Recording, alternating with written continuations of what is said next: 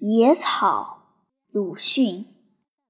秋夜，在我的后园，可以看见窗外有两株树，一株是枣树，还有一株也是枣树。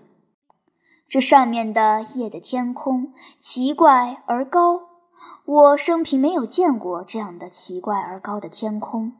它仿佛要离开人间而去，使人们仰面不再看见。然而现在却非常之蓝，闪闪的夹着几十个星星的眼，冷眼。他的口角上现出微笑，似乎自以为大有深意，而将繁霜洒在我的园里的野花草上。我不知道那些花草真叫什么名字，人们叫它们什么名字。我记得有一种开过极细小的粉红花，现在还开着，但是更极细小了。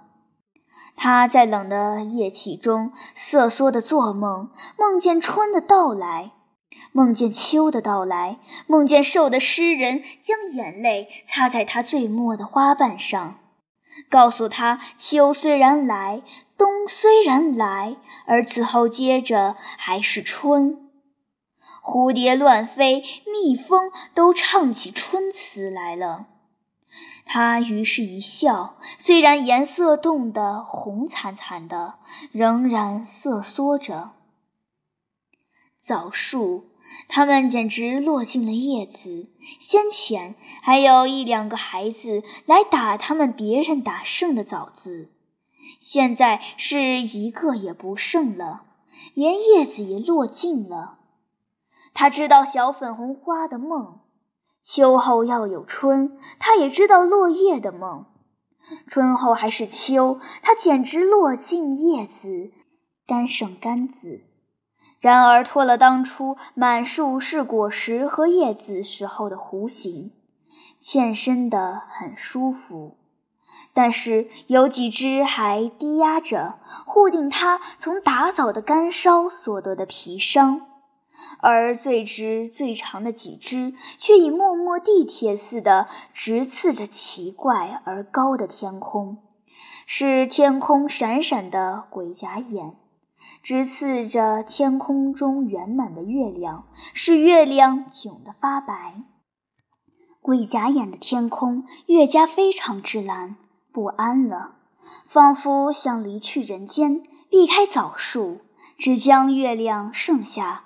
然而月亮也暗暗地躲到东边去了，而一无所有的杆子却仍然默默地铁似的直刺着奇怪而高的天空，一意要治他的死命。不管他各式各样的夹着许多蛊惑的眼睛。哇的一声，夜游的恶鸟飞过了。我忽而听到夜半的笑声，痴痴的，似乎不愿意惊动睡着的人。然而四周的空气都应和着笑。夜半没有别的人，我即刻听出这声音就在我嘴里。我也即刻被这笑声所驱逐，回进自己的房。灯火的带子。也即刻被我悬高了。后窗的玻璃上叮叮的响，还有许多小飞虫乱撞。不多久，几个进来了，许是从窗纸的破孔进来的。他们一进来，又在玻璃的灯罩上撞得叮叮的响。一个从上面撞进去了，他于是又遇到火，而且我以为这火是真的。两三个却休息在灯的纸罩上喘气，那罩是昨晚新换的罩，雪白的纸折出波浪纹的叠痕，一角还画出一只猩红色的栀子。猩红的栀子开花时，枣树又要做小粉红花的梦，青葱的弯成弧形了。